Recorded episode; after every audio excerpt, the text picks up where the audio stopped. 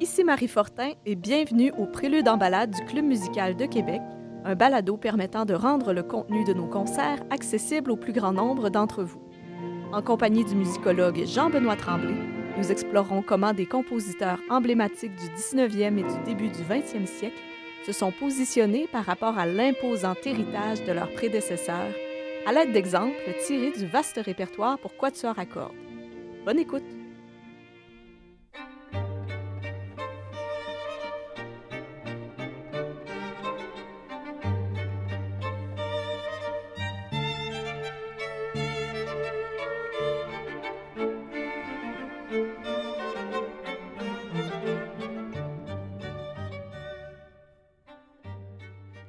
Bonjour Jean-Benoît.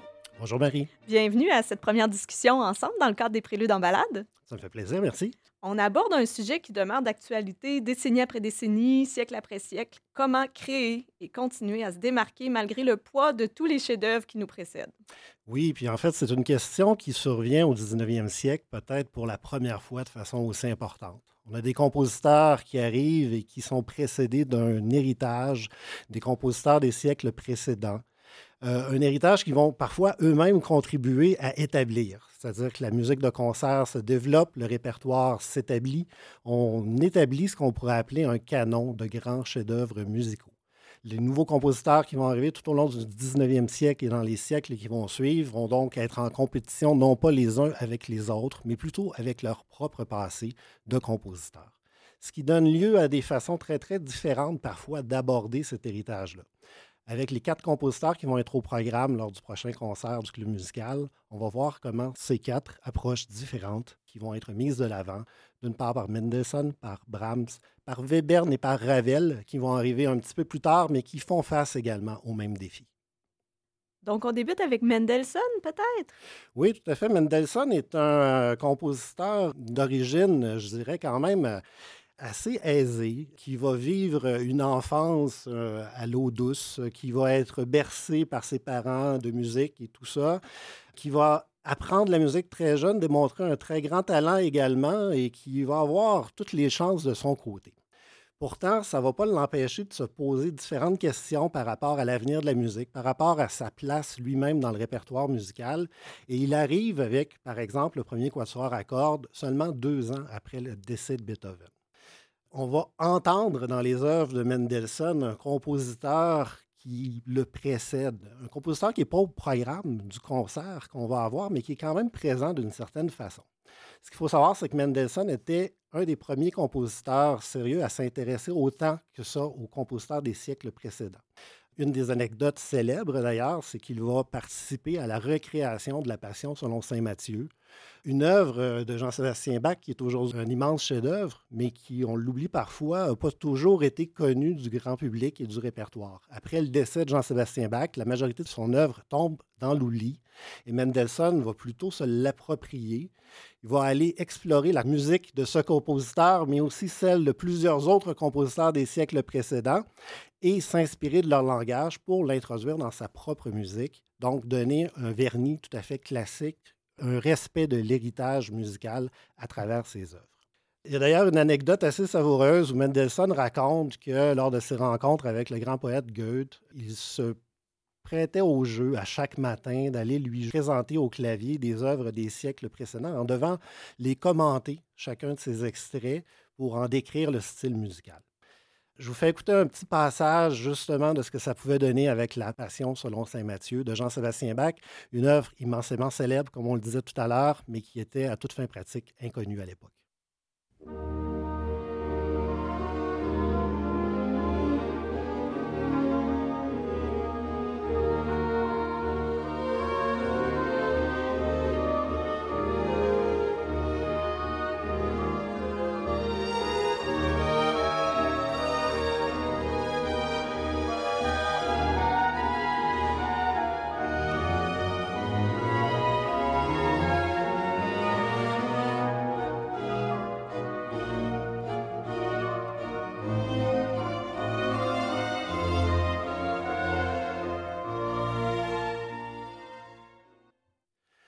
Qu'on entend dans cet extrait, en fait, c'est des imitations. C'est un langage musical euh, qui vient de la période baroque ou qui remonte même jusqu'à la Renaissance, qui a longtemps été utilisé.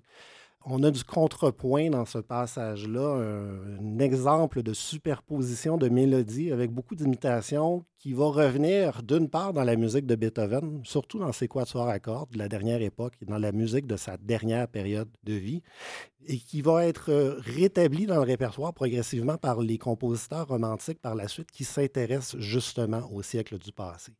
C'est un extrait ou un passage qu'on va retrouver d'une certaine façon dans la musique de Mendelssohn, mais aussi celle de Brahms qui va arriver un petit peu plus tard au courant du balado, où on va aller chercher justement ce côté imitatif dans la musique qui vient véritablement de l'héritage du passé. Dans le quatuor à cordes, justement, numéro 1 euh, de Mendelssohn qu'on va entendre, qui est en fait son deuxième quatuor à cordes. Hein. Quand on regarde la chronologie, euh, le numéro 2 va être euh, écrit, composé un petit peu avant, deux ans auparavant on va avoir plusieurs, justement, des éléments de langage qui vont être développés par Beethoven qui vont être repris. D'une part, on a une utilisation qu'on appelle cyclique des thèmes. Ce qu'on veut dire par là, c'est qu'il y a des thèmes qui vont être présentés dans les premiers mouvements, qui vont revenir tout au long de l'œuvre pour créer un sentiment d'unité. Et on a, à travers cette utilisation-là cyclique des thèmes, des thèmes pardon, une volonté des compositeurs romantiques de donner une cohésion aux œuvres qui sont en plusieurs mouvements. Quelque chose qui a été initié, encore une fois, par Beethoven, qui va utiliser ce même procédé dans sa neuvième symphonie, par exemple. On va retrouver également certaines ambiguïtés thématiques, harmoniques, au début de l'œuvre. Encore une fois, c'est quelque chose que Mendelssohn va emprunter chez Beethoven, je vous fais un parallèle entre deux extraits, un premier qui provient du Quatuor de Mendelssohn et un second qui provient de Beethoven, justement où on retrouve une unité de thème, une unité d'expression dans les deux œuvres.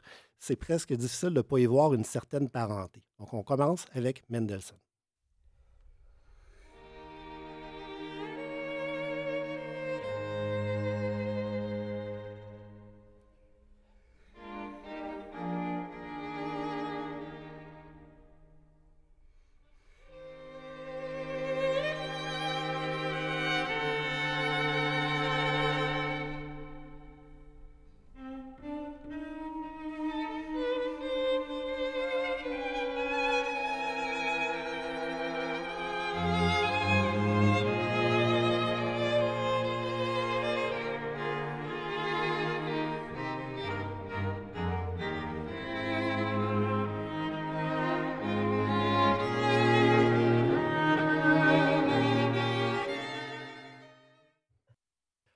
Avec Beethoven où on va retrouver un peu la même atmosphère, ces notes assez longues euh, qui se déploient avec certains silences qui sont insérés, la même ambiguïté harmonique aussi. C'est comme si on ne savait pas trop trop dans quelle tonalité on se retrouve tout de suite au début de l'œuvre. On est dans le quatuor numéro 10, premier mouvement de Beethoven.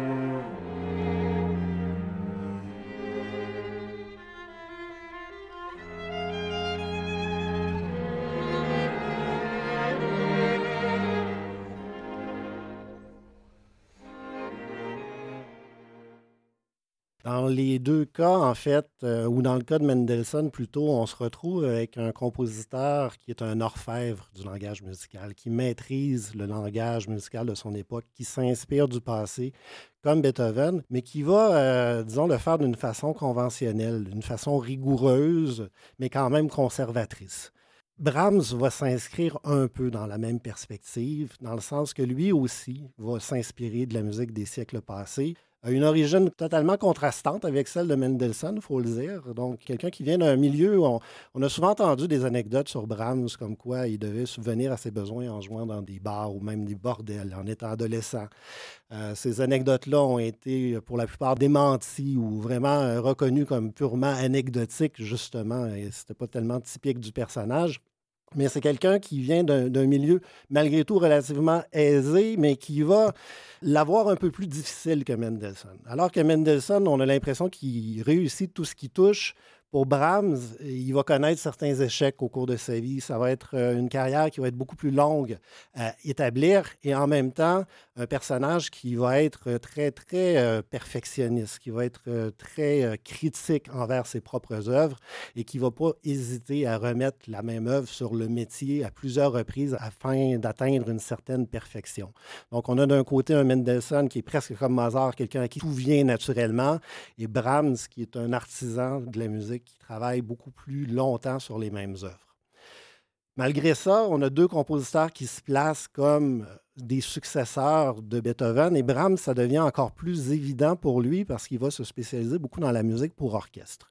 Juste pour vous donner une euh, illustration un peu de ce que ça pouvait donner.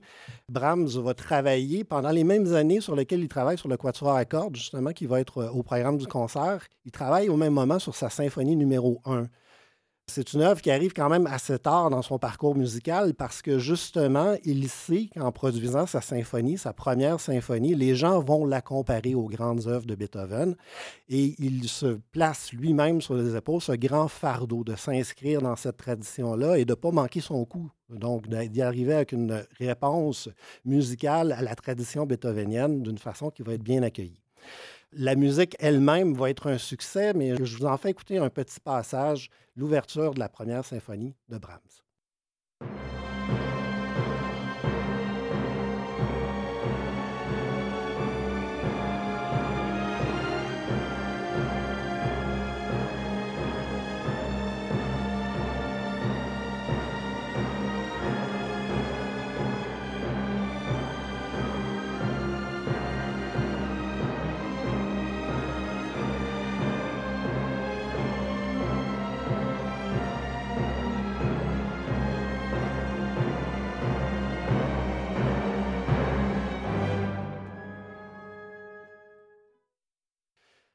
On est dans le drame dans ce cas-ci. C'est une symphonie qui a plusieurs parallèles avec la cinquième symphonie de Beethoven, justement, qui commence en Do mineur, qui va se terminer en Do majeur, comme si on avait un triomphe vis-à-vis du destin ou de l'adversité qui se déroule pendant cette symphonie-là.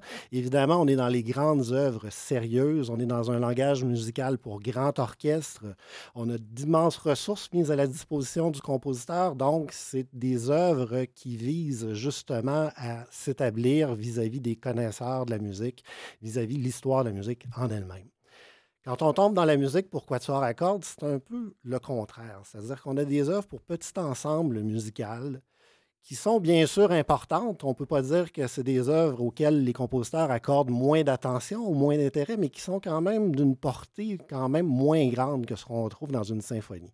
Et en particulier dans le cas de Brahms, ce qui est intéressant, c'est qu'il l'explique lui-même que c'est une œuvre qu'il a composée, son quatuor à cordes numéro 3, un peu dans le but de se changer les idées par rapport à la première symphonie au même moment qu'il compose la première symphonie, justement, avec tout le poids de l'histoire, ben, il se permet ces moments de détente dans le quatuor à cordes numéro 3. Et on ne peut pas dire que ça ne s'entend pas. C'est une musique qui est beaucoup plus légère, qui est presque humoristique à certains moments. Euh, quelque chose dans lequel on a l'impression que le compositeur s'amuse et veut également que les musiciens s'amusent et que le public s'amuse en l'écoutant. Je vais écouter un petit passage du premier mouvement du quatuor numéro 3.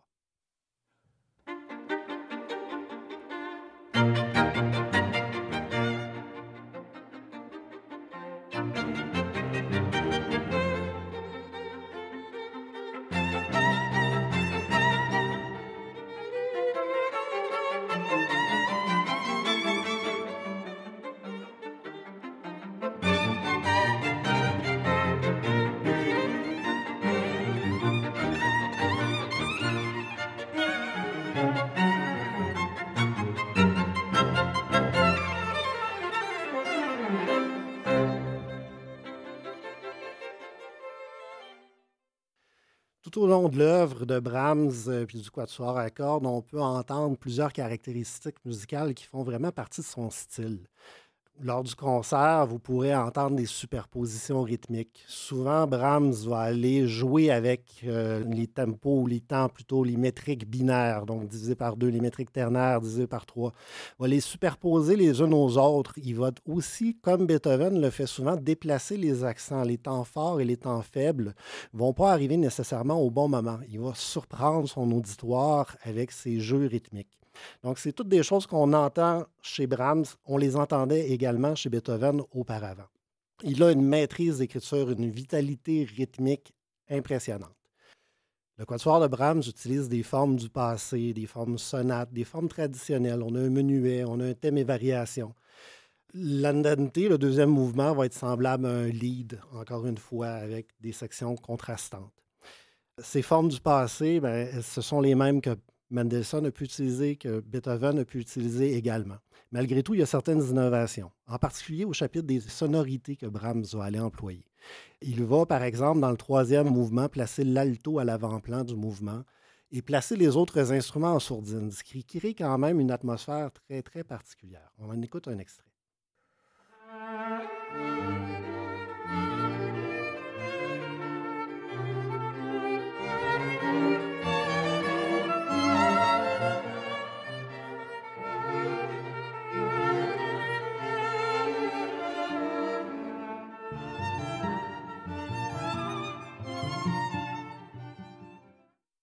En fait, cet accent qui est placé sur l'alto est un peu ironique parce que le quatuor lui-même est dédicacé à un des bons amis de Brahms qui était violoncelliste. Et le violoncelle ne joue aucun rôle important nulle part dans le quatuor à cordes, ce qui va permettre à Brahms même de lui lancer une boutade à un moment donné en lui disant ben, peut-être que vous pourriez, à ce compte, changer d'instrument puis adopter l'alto plutôt que le violoncelle pour pouvoir participer et jouer à ce quatuor. Ce travail sur les sonorités qu'on retrouve chez Brahms a aussi un écho chez Beethoven dans le même quatuor à cordes qu'on avait tout à l'heure au tout début en parlant de Mendelssohn, le numéro 10. C'est un quatuor, le dixième de Beethoven, qui porte aussi le nom de harpe parce qu'on retrouve certains passages où le compositeur va demander aux instrumentistes de jouer de façon pizzicato. Il va aussi utiliser des sourdines à certains moments.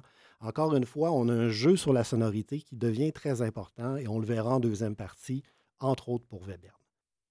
Je vous fais écouter un nouveau passage du quatuor numéro 10 de Beethoven. On est toujours dans le premier mouvement, mais un peu plus loin que la première fois.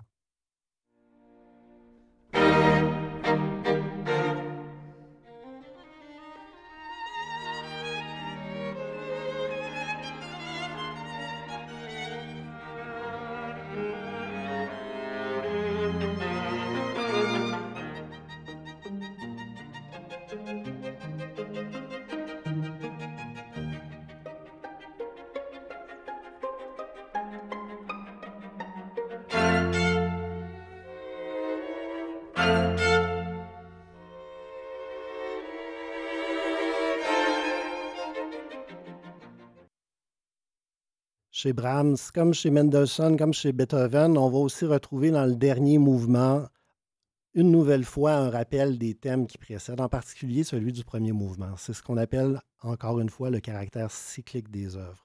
Donc, cette façon de donner une finitude, une complétion aux œuvres musicales, d'en faire un tout plutôt qu'une juxtaposition de quatre mouvements distincts, c'est une des préoccupations principales des compositeurs de cette époque, et on le verra aussi des compositeurs des époques suivantes.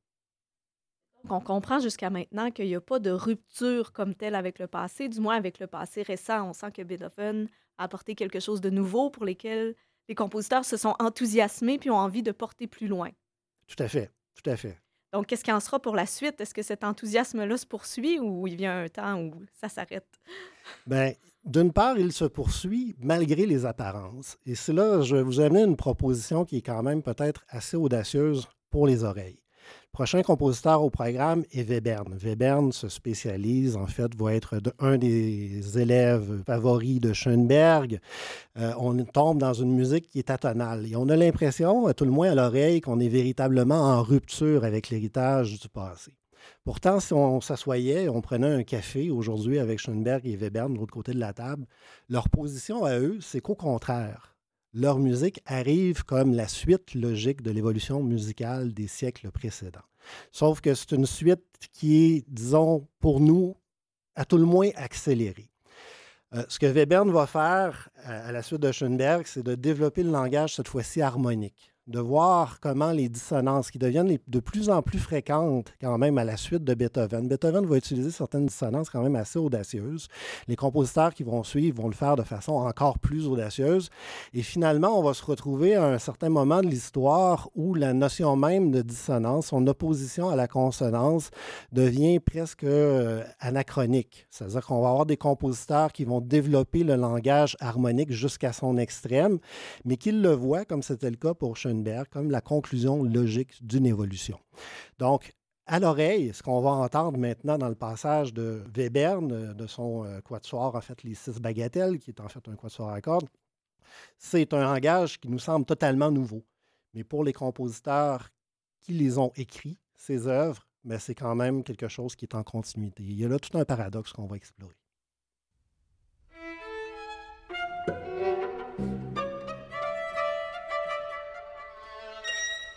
thank you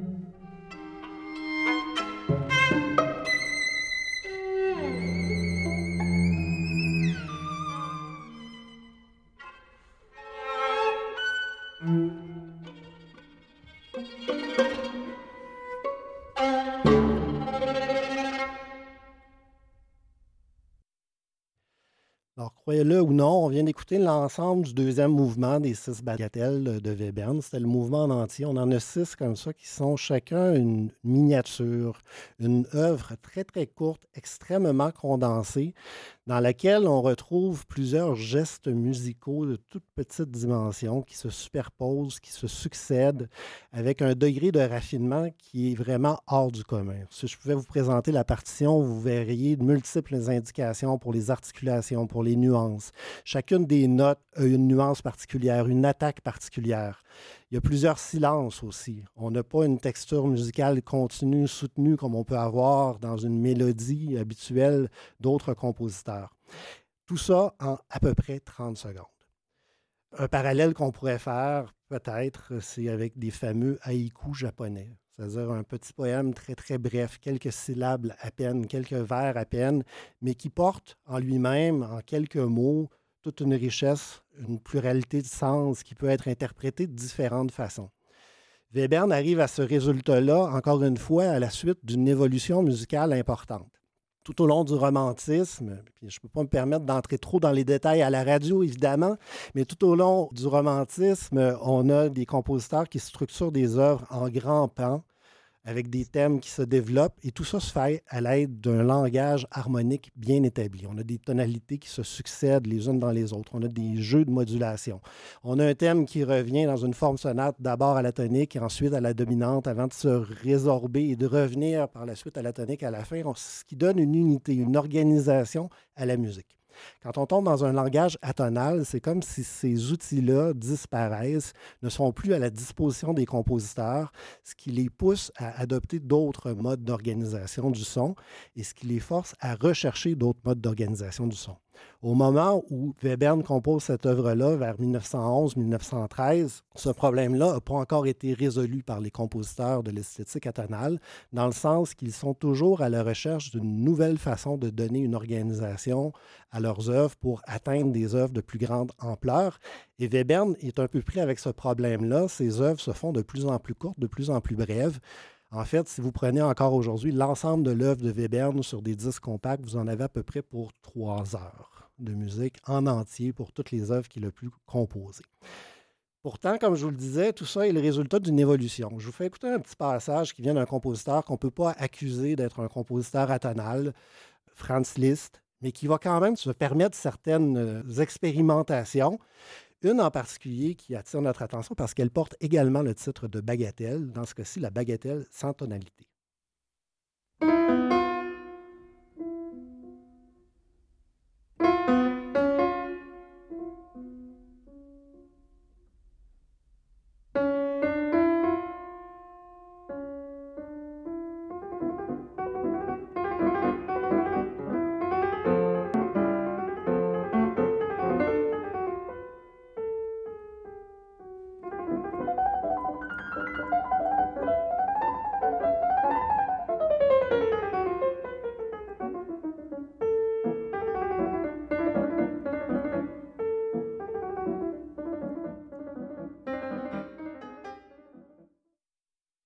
Harpiste utilise dans cette œuvre la gamme chromatique vraiment comme base de son langage musical. Donc, il n'y a pas d'indication de tonalité. Malgré tout, il y a certaines notes qui vont revenir plus souvent que d'autres. Il ne peut pas totalement se détacher du sentiment tonal d'avoir une base, d'avoir un appui. Mais quand même, il arrive à un moment où cette évolution-là harmonique se fait sentir depuis quand même assez longtemps. Les compositeurs de ce qu'on va appeler la nouvelle école allemande en particulier vont s'opposer aux compositeurs comme Mendelssohn, comme Brahms, qui sont très, très conservateurs, respectueux de la tradition, qui veulent ancrer leur musique vraiment dans une esthétique, euh, oui, euh, héritière de Beethoven, mais quand même indépendante d'autres soucis comme les préoccupations extra-musicales, par exemple, qui vont être fréquentes chez Liszt, pour aller développer un langage, en particulier autour de Liszt et de Wagner, qui va être beaucoup plus audacieux au niveau du symbolisme, mais également des harmonies. Ça donne ici ce qu'il a lui-même appelé une bagatelle sans tonalité. Le mot bagatelle est aussi intéressant parce que, bien sûr, en français, une bagatelle, c'est comme quelque chose qui n'est pas important. C'est quelque chose qui est dénué euh, d'arrière-pensée, euh, qu'on lance un peu en l'air sans trop y faire attention. Ce qui m'amène à souligner que chez Webern, c'est un peu paradoxal, encore une fois, parce que pour lui, ces bagatelles-là sont loin d'être lancées dans l'univers sans trop de réflexion. C'est vraiment des concentrés de sens. Et c'est comme ça que c'est perçu aussi par ses collègues, en particulier par Schoenberg, qui est son maître, qui va y voir, dans le fond, l'impulsion, l'intuition pour tout un monde derrière chacune de ces petites figures d'une trentaine de secondes environ. Pour lui, ces 30 secondes-là sont aussi importantes qu'une symphonie d'une heure chez un autre compositeur. Le concert va se terminer avec un quatuor à cordes de Ravel. On pourrait difficilement imaginer un contraste plus grand entre la musique de Ravel et celle de Webern. Pourtant, on a des œuvres qui sont composées à moins de 10 ans d'intervalle. Dans deux pays distincts, bien sûr, on se retrouve dans l'esthétique française, à la suite de Debussy notamment. Mais encore une fois, inscrit dans un héritage musical qui est de plus en plus établi, qui est de plus en plus connu et qui est de plus en plus présent dans la musique de concert de l'époque.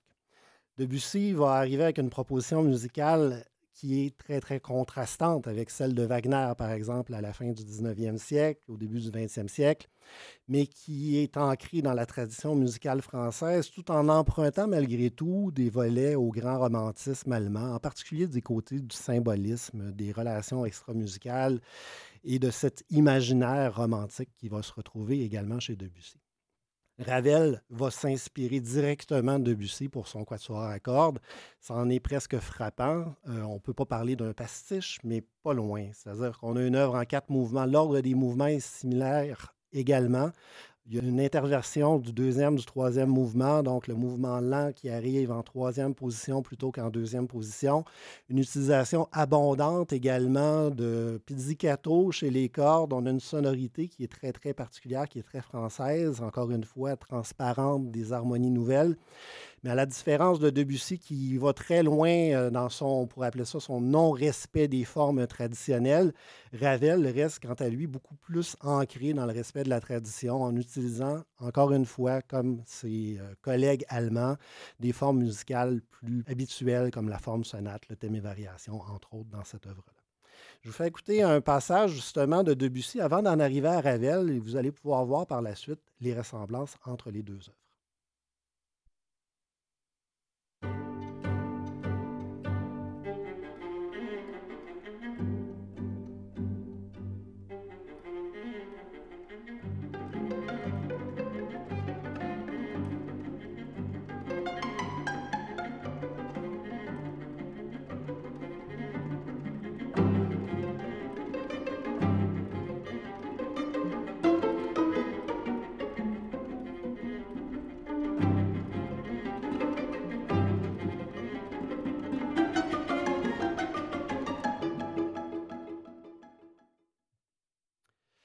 On était dans le quatuor à cordes de Debussy, euh, son seul quatuor à cordes dans, le pardon, dans le deuxième mouvement. Je vais écouter un passage encore une fois du deuxième mouvement, mais cette fois-ci chez Maurice Ravel. Remarquez bien les ressemblances, notamment au point de vue des sonorités de l'atmosphère qui va être créée.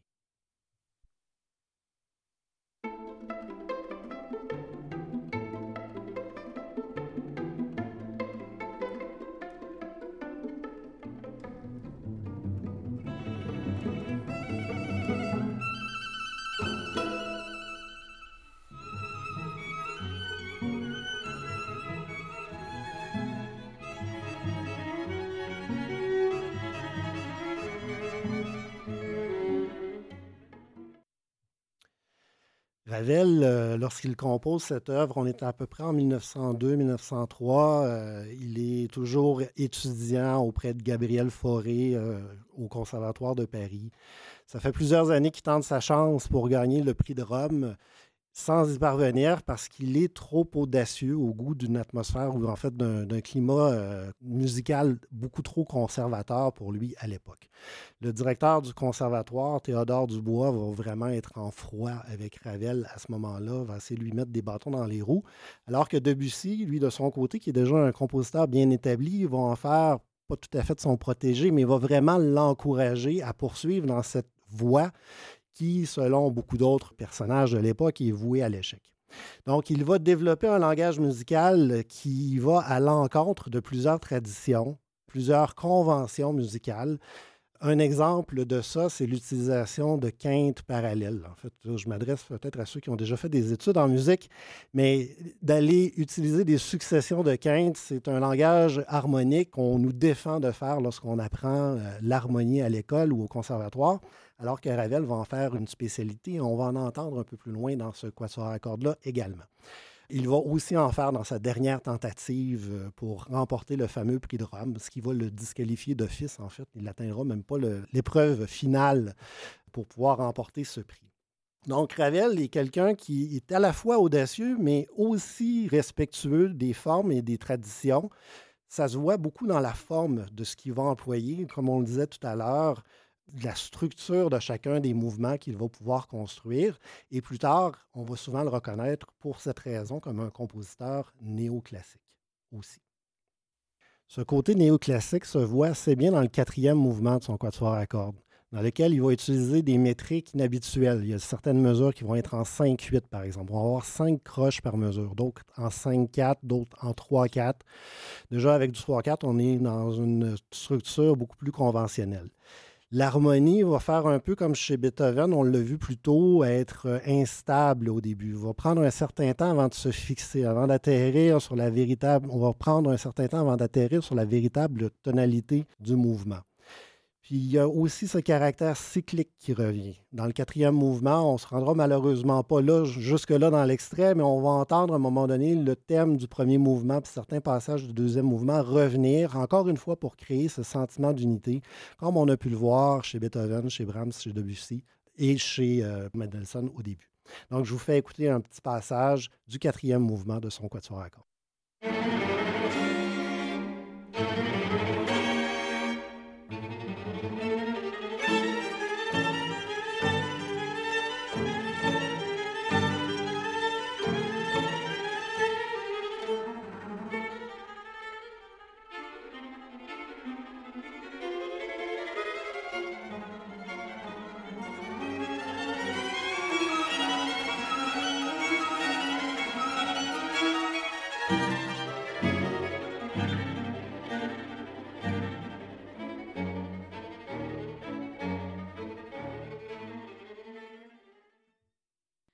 Donc, au fond, on comprend à la lumière de tout ça que l'ombre de Beethoven continue de planer euh, au-dessus des compositeurs, souvent comme source d'inspiration d'ailleurs, c'est pas nécessairement une forme négative, puis que le passé aussi en général les a nourris beaucoup pour justement se renouveler.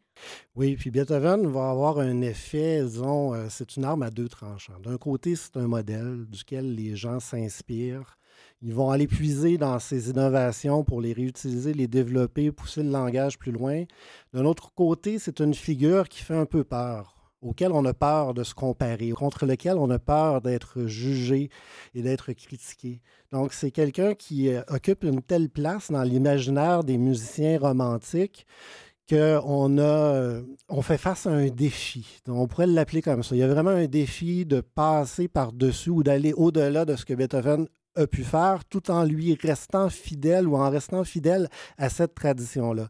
Puis même dans le cas de Webern, qui semble être totalement détaché de cette esthétique musicale-là, comme j'ai essayé de l'expliquer tout à l'heure, pour les compositeurs de la deuxième école de Vienne, donc des compositeurs qui arrivent à la suite justement d'une évolution harmonique euh, très, très poussée, mais eux le voient malgré tout comme une évolution naturelle du langage, la liste dans cette direction-là, mais c'est une innovation ou disons une direction que d'autres compositeurs se refusent à prendre. Donc, on a des propositions diverses qui arrivent sensiblement au même moment. On est dans les mêmes années, notamment avec Debussy et Webern d'un côté, mais qui sont très, très contrastantes et qui vont mener à un éclatement du langage musical tout au long du 20e siècle et qui expliquent d'une certaine façon pourquoi la musique du 20e siècle est de style et de genre totalement différents. Parfois, on a l'impression que chaque compositeur a développé sa propre esthétique musicale, son propre langage, et ce n'est pas totalement faux.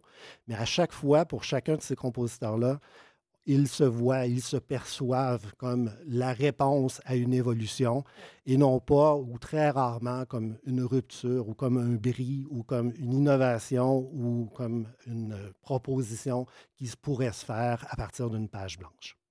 On va revenir avant de conclure quelques instants sur les interprètes qui ont euh, agrémenté euh, notre propos.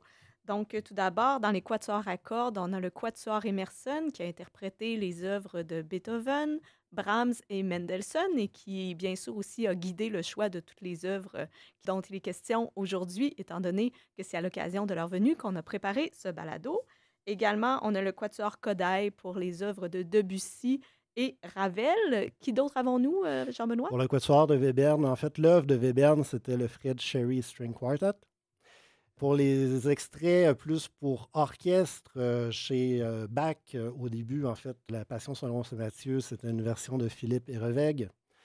Pour la musique de Brahms, c'était le New York Philharmonic avec Kurt Masur. Et je crois qu'il nous manque le pianiste, la baguettesse en tonalité de liste, Cyprien Katsaris. Merci beaucoup, Jean-Benoît, pour tous ces détails. Merci, Marie. C'était donc les préludes en balade du Club musical de Québec. Merci à Jean-Benoît Tremblay, musicologue, et à l'indispensable collaboration de Radio Classique Québec 92,7. Pour retrouver tous nos épisodes, vous pouvez en tout temps vous référer à la zone audio du site Internet du Club musical ou vous abonner à nos balados-diffusions sur votre plateforme préférée. Ici Marie Fortin, je vous donne rendez-vous au Palais Montcalm pour notre prochain concert. À bientôt!